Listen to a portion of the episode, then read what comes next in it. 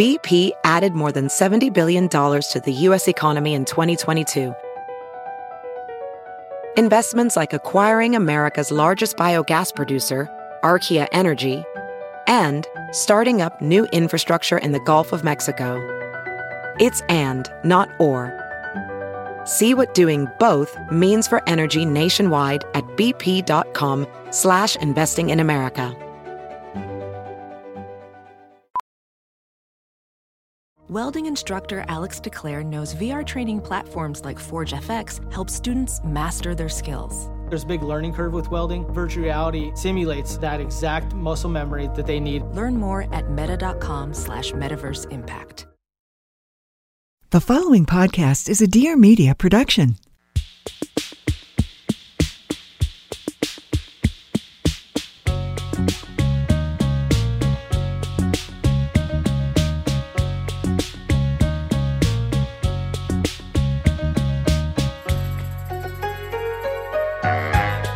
Welcome to A Few Things, where we give our greatest discoveries the podcast they deserve. I'm Claire Mazur. And I'm Erica Cerulo. And oh my gosh, something we've been talking about so much recently, like too much, and think and just spending too much brain space on dry cleaning. I just, you know, I wish I didn't like silks and knits so much, but they're two of my favorite uh, clothing textures. So, and I feel materials. like no, probably will not surprise anyone that I avoid buying those like materials mm-hmm. so that I don't have to get them dry cleaned. Like And, because yeah. I like I just hate the process so much. It's a terrible. it's like the peeing on a plane thing where Yeah, I, I no, just don't drink exactly the water like so I don't pee on the plane. Yeah. but Um, man, like, I just, I, I would wear knits all the time if I could. I know, I know. But the, know? I, okay, so regarding knits, I do Mhm. like a knit, and I wash most of my knits. You do, yeah. at home. Um, and like just wash them on delicate cycle. I should probably ha- I should probably like wash them by Mhm. hand in a bucket or a you know I a think basin you can wash or whatever. on delicate cycle. and then I lay them flat to dry. yeah. What do you Um, lay them flat on? A towel or something. Okay, just like on the floor. um on my bed. Usually, I put like a towel on the bed and then put them on top of that. It's not. Listen, But here's my question: Like, I'm normally doing laundry at night. Oh, this is a uh, this like this is a weekend project. This is like a Saturday. Yeah, this is like you wash them Saturday morning Okay. and then you throw them on your bed, or like you wash them. th- yeah, this okay. isn't like a like. Whew, I'm I'm getting anxiety just thinking about how much I don't want to ever spend my Saturday doing that. I think it's. I, it's not like I'm spending my Saturday doing it. I put the things in the wash Yeah. machine. They they do all the work themselves. Mhm. I take them out and then I put them away at night. Do you have a different treatment for different types of knits? Um, I buy basically I buy Laundress, Mhm. um, which is a work wife business, by the way. Mhm. Um, I buy their wool and cashmere wash, Mhm. which is very good, and use that. Okay. Um, and then just like do a load of, All the of knits. All the knits. Yeah. Do you yeah. have any knits you wouldn't put in that load? I, I don't do anything that has like I have like a sweater that has like bead like little bead Mhm. pattern Yeah. on it that I don't like nothing Yeah. with like nothing with like mixed materials Yeah. or embellishment. what about loose knits? I'm like embarrassed to say I have things that are embellished. yeah. Well, you do. You Yeah. know. Um. What about looser knits? that I'm less worried about, but I also I just bought a few mesh laundry bags because I Mm, don't yeah. like for whatever reason, you know, have had them at various Mhm. phases of time, but do not right now. Couldn't tell you. I'm sure they're in the bottom of a, like a bin Right. somewhere. Yes, definitely. Um, but I do think that for loose knits, that's probably the answer, so that nothing is like catching or snagging. Where did you find a good mesh laundry bag? Because I looked recently and couldn't. This is one. not an advertisement, but Yeah. the but laun- the laundress Oh, sells them, and they sell a pack that's a small one and a large one together. Yep. Which because I was also like, do I need a small one or do I need a large one? And I was like, thank You'll you for just being like, here's both, because who who knows? I the last time I was looking for these, it was not for laundry. It was because I needed something to transport um, my breast pump parts upstairs and downstairs between the kitchen and my bedroom. and I was like not wanting to put them in a weird like a plastic bag or something. I need like I just you know what I Uh-huh, mean. uh-huh. And that just struck me as, As the appropriate yeah. uh, vehicle. for why it. did it? Why did it need to be mesh for this? Per, or, what- or like what felt so right? I guess. it sounded gross to me to have like It all trapped in out. there. Yeah, it trapped in there. So I, I just see. wanted it to be sort of airy and ventilated. It was for breathability. Yeah, exactly. Okay. Yeah. Um, so I found some, but I don't love them. Okay. Um, and yeah, I was just curious about your journey. We've gotten relatively far off the topic Well, of okay, actual dry cleaning. So part of what got us on this topic to begin with is that we both need like a dry cleaning solution. We've been Yeah. looking for dry cleaners for. Uh, there's one by our office that's wonderful. There's one by our office that's fantastic. I have a real soft spot for Bridgestone cleaners. Yeah. who is has several locations throughout Brooklyn, but none w- close That- enough to where I actually live.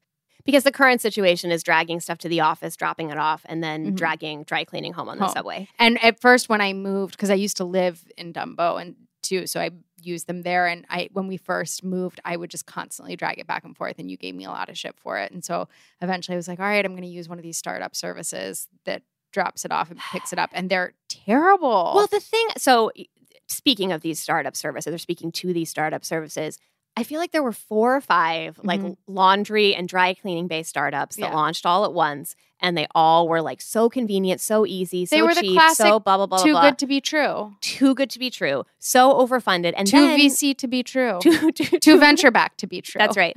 Um, and so then all of a sudden, once they realized that oh, this this like system couldn't go on forever, they turned back all the customer service, all the like Yeah. time slots, all the like Oh, any- it all changed. anything that was like providing a Mhm. service that people were pleased with. Yeah. they took away, and they're like, "How do you like it now?" And the answer was, "We don't. we don't at all. We don't at all." They And- also staple everything. I mean, I- listen, no, no, it's no, not I the know. first of my complaints about them, but it is pretty high up there. They staple everything as if like clothes don't get holes in them Right, from your staples. right. They staple through silk dresses. It's the little number tags. Yes. Terrible, terrible, terrible, terrible. Well, okay. So then I started doing more. So one of the things we've talked about is that dry cleaning is obviously ripe for disruption in this like classic venture backed way because it's a problem that white men understand. Mhm. Um, Yep. like pr- having pressed shirts. Yep. Like, so if there's a way to do it well, like they've they've about tried. Yes. Which is what's like really Depressing. disappointing. Yeah. Um, but I did some more research on dry cleaning as we were like uh, digging into this topic, and there's this popular science article that was Mm-hmm. sort of was like, I don't know, maybe a little bit mind blowing for me. hmm Um, so 70% of dry cleaners uh, use a chemical called, oh, I'm going to butcher this, perchloroethylene. That sounds right yeah, to me. perchloroethylene, PERC for short. We're just going to call it PERC, which is a known neurotoxin. Not great for us. Yeah. Not great for the environment. We had we like know that dry Mhm. cleaning's not good Yeah. for any of these things. Mhm. But one of the reasons that perk is still used as widely as it is, one because like everybody has these perk machines and they're really really expensive to replace. And most dry cleaners are mom and pop, family owned, a lot of them are immigrant owned businesses. A lot of the dangers of perk machines are not Mm-hmm. translated into the languages of people who own these shops Mm. in the same way that like nail salon story, you Yeah, know, yep, yep. surfaced a while ago, a few years ago. But I like what I was surprised by in reading this article is that I didn't know how dry cleaning worked. Do you know how dry cleaning works? I have a vague sense. There's They- basically like a wash machine, Yeah. and you put this perk in it instead of water, Yeah. and it like that's what. But the there's work. also spot treatments. there, do, yes, right? yes, yes, Yeah. Well, there's spot treatments Yeah. first, but Yeah. then it basically all just gets like put in a wash machine with this chemical, right. and then pressed after. Yeah. Um, but it's still like being spun around with liquid. Yeah. Um, it's all just this stuff and not Yeah. water. So one of the solutions that is being explored, which is like felt very interesting, um, is this push towards smart wet cleaning machines. Mhm. So not surprisingly, there have been a lot of advancements in washing machines over the Mhm. last however long we've had washing machines. Mhm. And there are ways to clean silks and like cashmeres and like other like finer Yeah. fabrics Mhm. in a washing machine if you set the like if if you have the right settings if you can be like okay this is exactly how long we're d- treating this thing and this is the exact water temperature so it's not going to shrink or it's not going to pool or it's whatever um and they're in a county in Washington state they're actually giving grants to cover a lot of the cost of uh, converting these dry cleaning businesses into wet cleaning Smart. businesses Smart. to help these businesses because these like businesses want to be doing the thing that's best for them and for their like neighborhood and Yeah. people in it but it's really expensive Totally. and people expect clothes when you take them to the dry cleaner to like come back totally 100% spotless Yep. related to this related to like doing it yourself and like back to like the the laundress stuff they Mhm. sell this little dry cleaning detox kit which i thought was a very smart yeah. name that like has the gentles of. wash and Yeah. yeah. at least just for like some of the Yeah. stuff that you're like where you're like oh like I don't where the thing where you're like oh it feels easier to take it to the dry cleaner where like Mhm. maybe this is actually um I recently bought um, a full size ironing board, which will be, I guess, the first time I've ever owned one because I recognize that sometimes I was sending things to the dry cleaners just because I wanted them really nicely pressed. Yeah. Um, and I've owned since college a little mini ironing board, which is a terrible experience. It's like, you know, you have to You sit down on the table. floor or put it on the table. Yeah, it's awful. So I bought, I was like, I have enough room now. I'm going to buy a proper ironing board. Um, so we'll see how that goes for me. I like my iron okay. I don't mind ironing so much. I don't love it as much as my mother does, who owns two irons. Well, she also owns what's her sheet pressing iron? Yeah, that that's one of That's the well. second. Okay, so I guess she technically owns three, but um, That's kind of what I was getting at. it's called a mandrigal. That's Yeah. not right, but Yeah. it's something. yeah. A, mangle. I think I it's think called it's a mangle, which is a Yeah. terrible, terrible term. And it's like an because it actually unmangles things. Yeah, it's it's um it's like an industri- it looks like an industrial grade machine. It's a giant tube that ro- rolls. You feed thing. something you like a pasta roller. Yeah, of. is exactly like a pasta roller. And she's had one of these for a really long time because she insists on ironing her sheets, which to me is utterly insane, and her comforter cover. But I think she just really enjoys doing these things. I think it makes her feel like she'll go to heaven Yeah. or something. you know, she doesn't believe in heaven, but you get the gist. Um, Um, so yeah. when I was on vacation um, in Texas, I was talking to the woman that owned this like little mini hotel Airbnb situation that we stayed at, and she was recommending a shop in Marfa, and she was talking about how much she loves their slips, which are these organic by John Patrick slips that are not silk but have like a silk like effect. And she was saying that they're like all the desert women go crazy for them because they don't have access to dry cleaning and you Oh. can like machine wash these. And I was like, oh, that's like an interesting, like, I feel like that's actually maybe good marketing for the Yeah. like the dry cleaning industry to be like, be like a desert woman and don't dry clean. Yeah. Like Right. caftan vibes. Yeah, Like, you know what I mean? Like, Mhm. that's maybe something that should be latched onto. Desert lifestyle. Yes. No dry cleaning. That's right. Yeah. Yeah. Yeah. Anyway. Anyway, should we bring on our guest? Let's do it.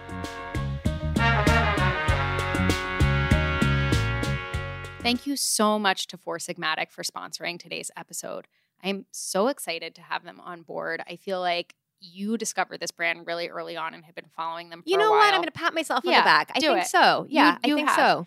And all of a sudden, mushrooms are everywhere in the beauty world and wellness world. I oh just my feel gosh, like, I put a mushroom a potion on my face a lot of days. I mean, why wouldn't you? Yeah. They're, they're just that thing that everybody's like, ooh, the mysterious mushroom. It's the key to Well, everything. Part of it's because we don't really understand them, which is a whole. That's we know that they're magic. That's That's all. all we know. Well, Four Sigmatic is a natural superfood company that specializes in mushroom based drinks that benefit your immunity, energy, and longevity. Right now, we're really excited about their mushroom coffee with lion's mane. Lion's mane mushrooms have actually long been used by Buddhist monks to help with focus during meditation and can help promote productivity and focus. And I'm sorry, like, who else are you going to trust if not the Buddhist monks, right? Oh my gosh. And something called lion's mane. Doesn't that Mhm. just sound tough, fierce, powerful? Yeah. Absolutely. Yeah. It's made with 100% organic Arabica coffee beans. A cup of this blend tastes exactly like your classic morning cup of coffee. It doesn't taste mushroomy at all, and it doesn't give you that jittery feeling that you often get from coffee. It's a delicious, easy way to get balanced stimulation and even comes in single serving packets you can mix up on the go. May as well just keep an extra one in your purse in case of emergency, you know? To get 15% off your next order, go to foursigmatic.com backslash a few things and use the code a few things. That's 15% off at foursigmatic.com backslash a few things with the code a few things. Try out the lion's mane mushroom potion. Try out all of their other stuff. They have a hot cocoa mix that I can vouch for personally is delicious. And all of this stuff has the sort of magic immunity and energy and longevity boosting qualities that mushrooms magically give us. Oh my gosh, you're gonna be so into it. Give it a shot. Yeah, that that that hot cocoa one. I feel like Mm. that is what we are heading into the season of. it's also right a very cute stocking stuffer, as Eric approved. I proved years ago. Yeah, years ago. ago.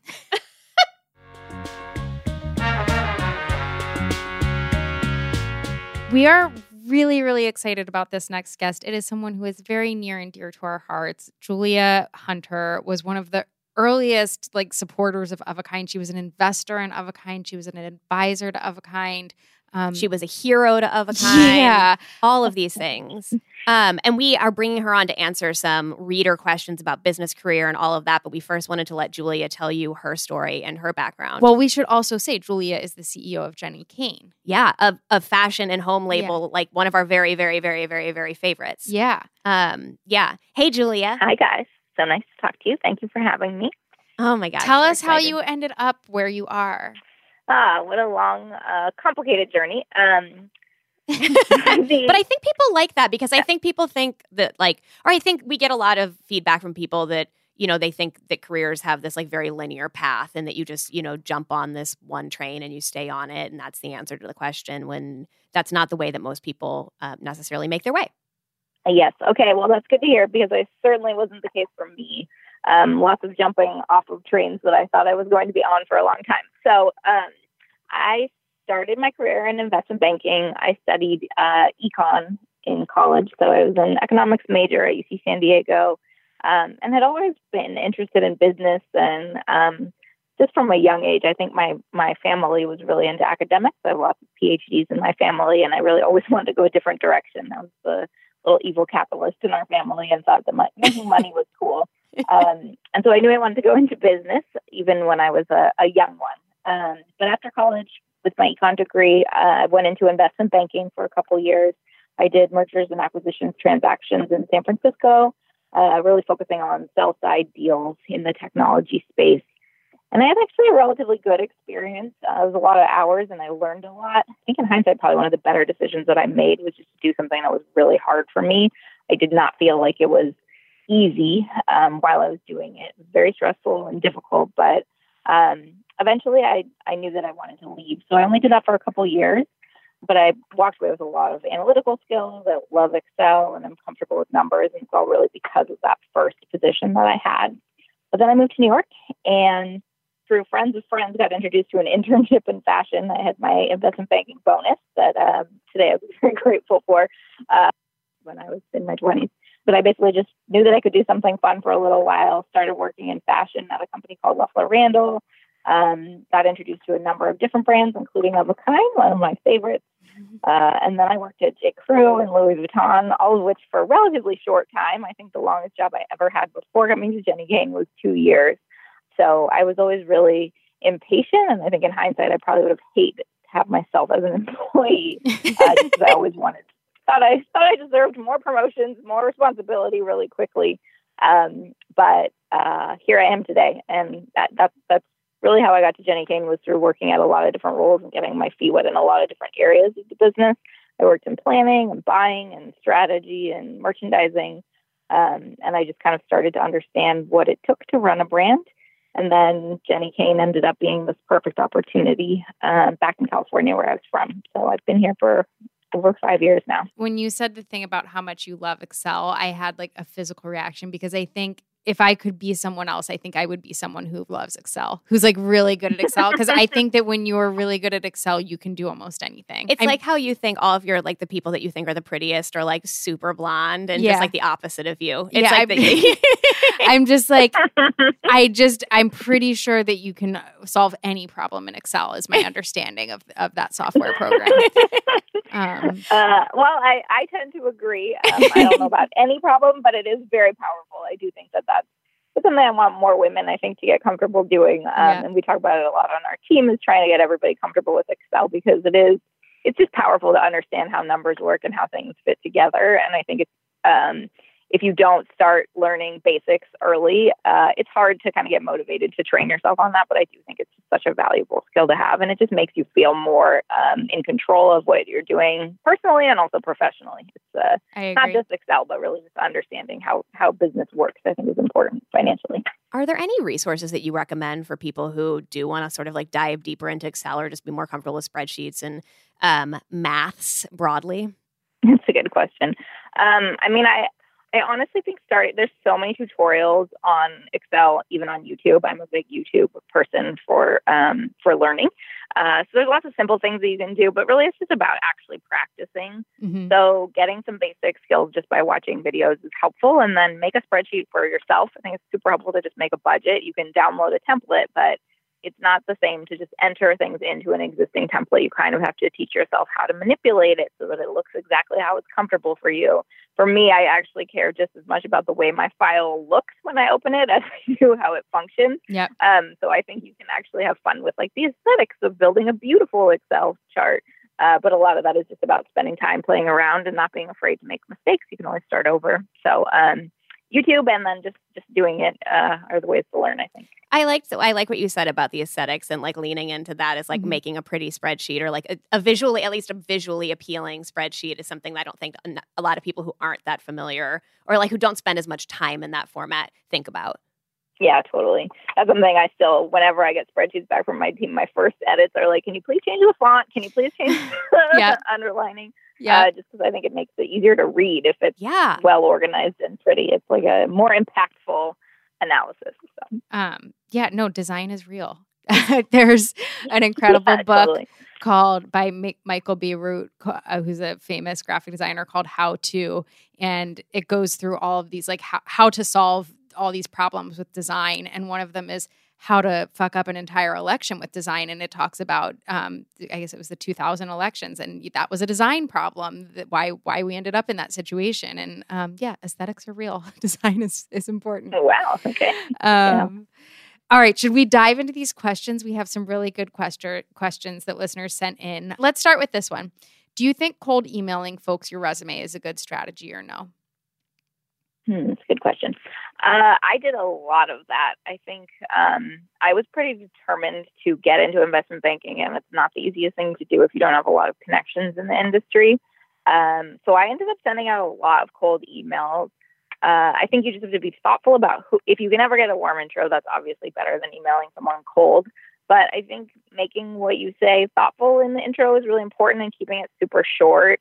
Um, but yes, I, I, I guess I've gotten where I am. I'm not a social person. I get a lot of anxiety when I go to events and have to network with people in a broad, like a bigger group setting. Um, but I have always been really motivated about doing individual networking. So I use LinkedIn all the time. Um, I think that that's it's really important, and I and I also try to connect other people so that it feels like it's you know um, I'm building a network of people who I also want to help. And I definitely have spent a lot of time kind of hustling on that front. So I do think that it's good. It's just cold emailing a resume isn't the same thing, I guess, as trying to make a connection with someone without knowing them, which I definitely believe in. It's, that's a good thing to invest your time in is trying to build relationships with people who you don't know, even if you don't have a way to get to them. So, so if you're reaching out to somebody cold, what are you like? What are you saying? I mean, this is I totally I I also feel like I got my first jobs and you know all of that through cold emailing and through reaching out and being thoughtful about what I was saying and having and like providing context and understanding as much as I could about what that person was doing um, in reaching out to them. But what, like, what are you saying, or how are you making it compelling for a person to respond to you? Um, I try to make sure that I know enough about the person that I'm reaching out to them that I can say something um, sort of complimentary about what they've done. Uh, and I don't want it to be inauthentic, but usually if I'm reaching out to someone, it's because I do believe that they've done something that I think is cool or inspiring. Um, and so I try to keep whatever I say, I try to keep it really short because I know people are busy. Um, and I just try to connect about something that I either respect about them or something we might have in common. And then also just try to be really gracious for their time, recognizing that you appreciate any kind of response feels really important. Um, but but I think what you said is is mo- the most important part is just have a reason that you're reaching out, and it's not just because you want a job. Because I don't think people like getting. I don't like receiving emails where people are just asking me if they if I if you know if, if you have an opening consider them yeah. for a yeah. position. Yeah, yeah, yeah. Related to this, what advice do you have on cultivating a professional but authentic voice? Ah, good question. Um, hmm. I don't know if I would say that I've cultivated a professional but authentic voice. It's certainly authentic. uh, I think that's um, it's a challenge. Uh, it depends what I mean by professional. I think the most important thing is to genuinely care about your, what you're doing. And I think professionalism, at least the way that I'm practicing practicing professionalism, is to be passionate about what you're doing enough that it comes across that what you're really motivated motivated by is success, and that's for your company, it's for your team, it's for whatever your contribution that you're trying to make is.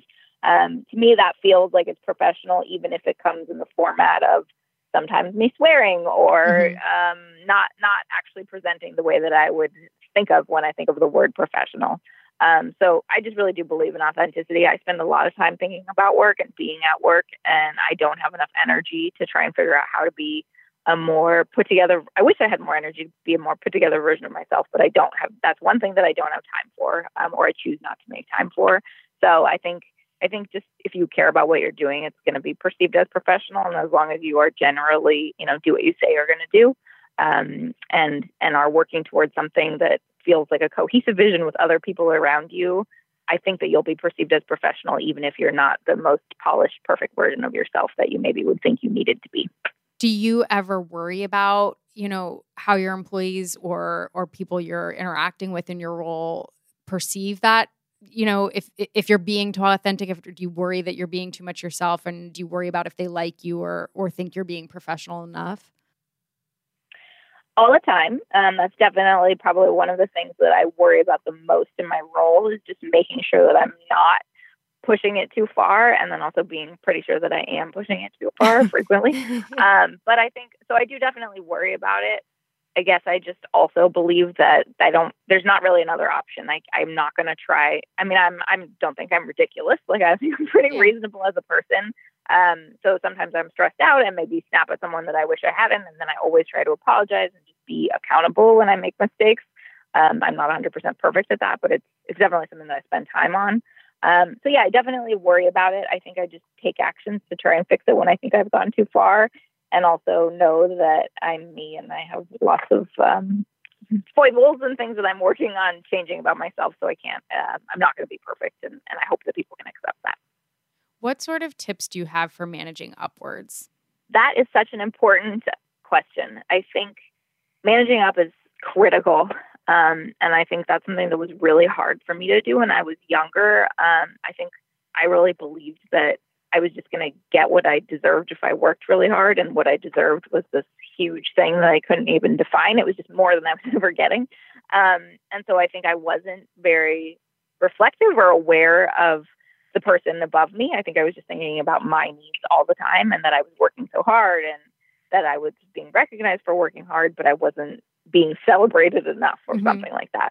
Um, and I think managing up is really about actually thinking about what the person above you needs your help with, what they would want from you, making sure you're giving that to them, and then also being clear about what you need in order to be successful in your position, what you need to feel happy in your role. I think it's really about knowing that your that your manager hopefully wants you to be successful in your position because that's good for them um, and then making sure that you're building your role and your relationship in a way that is that the person actually feels clearly supported by you that's i think the best that you can do is just be communicative tell them what you need and make sure that you're always working towards the success of what what they're working on and what you're working on and just be there to be supportive and then also, if you need to say something, tell if there's something that's not working well, you just need to tell the person um, and say it in the professional as professional way as you can.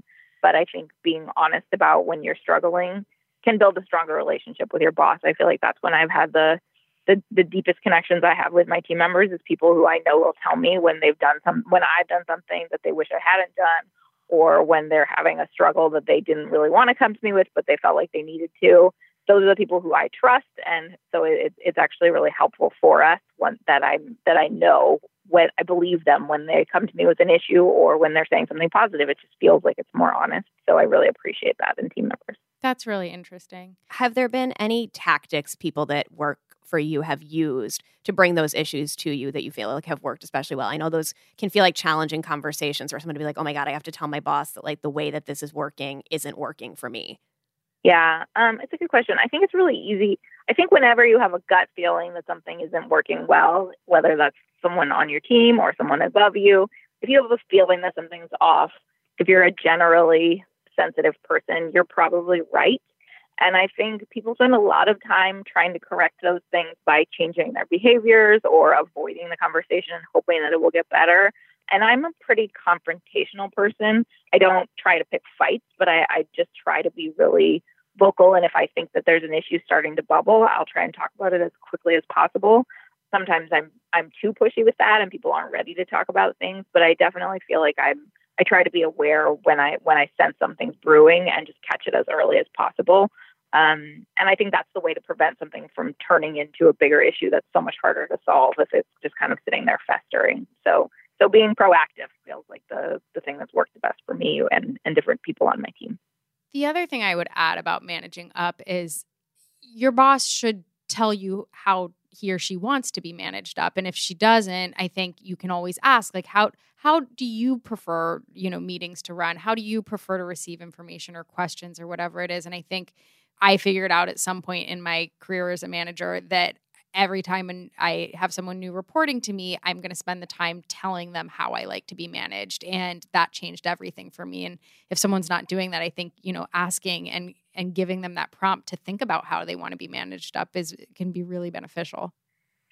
That is a very good point, and I have certainly never done that. I'm sure people would appreciate it if I did. Um, I, I, think I usually assume that people should read my mind, um, and and I try to be, and then and then I'll react with or negative feedback, which is absolutely not the right way to do things. So yes. Well, Erica and I reaction. learned the hard way because we know each other so well that we were constantly getting frustrated that our employees didn't know us as well as we knew each other and didn't like understand our preferences as well as one another understood them. And then there was finally this aha moment of like, well, duh, right. why would they? Yeah. Like, in what world would they be able to intuit this? Yeah. So I guess we need to just tell them. Yeah. Um, that makes sense. How do you think about managing and being, you know, as you said, being confrontational and assertive? And how have you developed a managing style?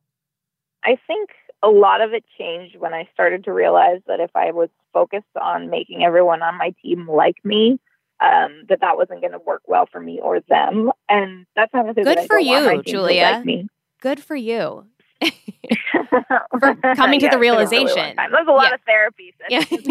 um, but I think I think I really did figure out that I was actually expending all this energy to try and make people happy and really wasn't even serving them because I was saying what I thought they needed to hear to feel good in the moment, but I wasn't actually giving them kind of accurate or really a, like a, a clear set of directions and feedback on how I thought they would be more successful. Instead, I was trying to blame myself when they weren't successful mm. and telling them what I had, you know, I hadn't trained them well or I hadn't been clear enough with my directions.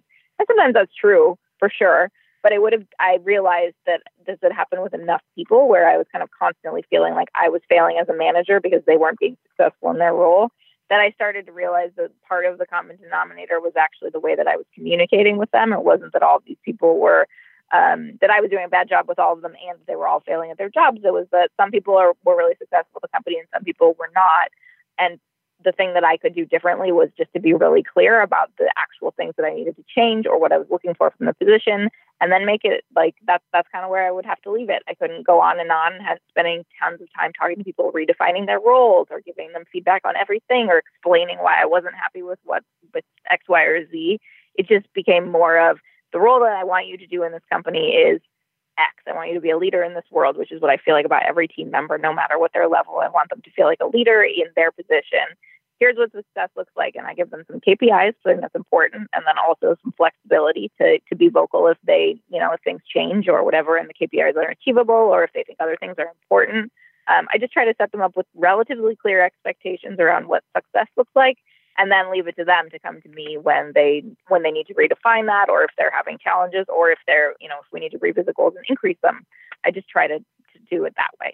We got one question that's pretty specific but i think it's actually a situation that if i'm not mistaken it's similar to one that you've been in so i'm going to read it to you um, I've been with an organization for six years and I'm about to take on a senior position wh- where I'll be managing staff who are the same level or higher than me.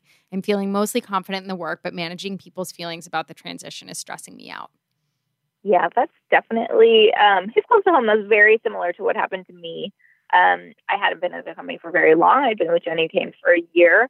Um, but I was definitely a peer to everyone in the organization. Uh, and even people who I thought were junior to me, I don't think thought they were junior to me before I was promoted into the position. So it felt very complicated um, and stressful.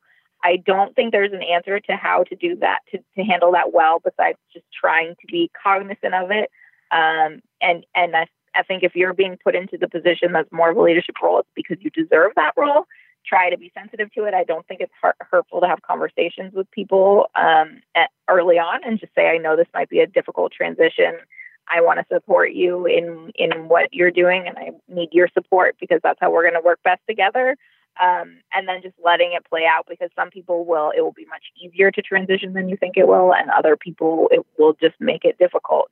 Uh, and then you have to start to kind of course correct with the people who need who need to make adjustments um, I don't think there's that much you can do besides doing a good job and then trying to be honest with people that if, if there's people who you're worried about it being a challenge with, talk to them about it and either they'll rise to the occasion or they won't. Um, but I do think it's definitely something to be aware of is that that is a big transition, and the fact that you're thinking about it is the right way to approach it, and then just just give people a shot and then and then quickly react if it doesn't if it's not going well it's probably not going to get better at least in my experience mm-hmm. um, if you've tried to be fair and vocal about it mm-hmm. try and mm-hmm. fix the problem once it's there um how do you know when you're ready for a new job if you're miserable you're ready for a new job um i think i think it's really hard to change uh your feelings if they've gotten to a place and i'm saying this because i've been in this situation many times before um, right or wrong, I've been miserable at most of the positions that I had before this one. Um, and usually I was the the reason, but it but it was hard to know um, at the time. And I think I just don't think it's very easy to make situations get better if they've gotten to a place where you actually feel really badly. That doesn't mean that you're not going to feel frustrated in a job or recognize that there's challenges. But if you're really unhappy, it's it's probably not going to change. And sitting in that position is just making it harder for you to feel inspired and motivated to find, move on to the next thing. Um, so, so I definitely think go with your gut, and if it feels bad, don't stay in it just to see if it gets better, because that's uh, you're just cheating yourself. Life is short, and don't waste time doing that. I think. What about if you're happy in your job, but you're just not sure if you know you should be sort of progressing in a different Spreading direction? your wings. Yeah. yeah. Yeah, I think that's a good question, and I think that's something. It, it's I'm excited to hear that question being asked because I do feel like women really need to recognize that that can happen too.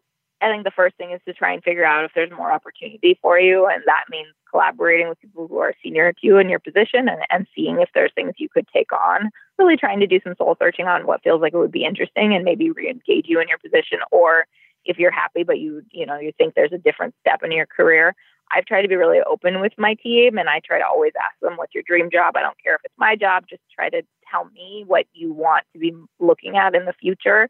Um, I'm not sure that all bosses ask that question, but I, I hope that the good ones want to know the answer. So I think trying to be vocal about what, what would, you know, what you need to feel like you're moving ahead in your career, even if it means staying in the same um, company or in the same role. I think that's important. Um, and then eventually there does come a time when it's time to make a move, even if you're comfortable and happy. Um, and I think that is just about making sure that you feel confident that I'm not a very risk averse person, so I make changes quickly when I feel like I need to, or if I see opportunities. I've tried to slow down a little bit on that. But Julia, I'll um, never forget when you bought an apartment in Tribeca and then like I don't know a month later you were like so guys I think I'm going to move to LA and work for Jenni Kayne and we were like you just bought an apartment like what are you doing yes. And it was 100% the right move it was and your boyfriend was still in New York and we were like oh my you're doing this I guess and yeah it was totally the right move and now your boyfriend's your husband and like and he moved, he followed you and it all worked out but I was like wow she's like really Ballsy. brave yeah. yeah. yeah, insane. Yeah. Uh, yeah. Uh, my husband, then boyfriend, was not happy about it, and it seemed very crazy. I think, but uh, um, and it didn't feel like it was the right move for like a year, but but it certainly has turned into that. What do you think about career planning? Do you think that that's helpful, or is it more of like a follow the opportunities uh, approach that works?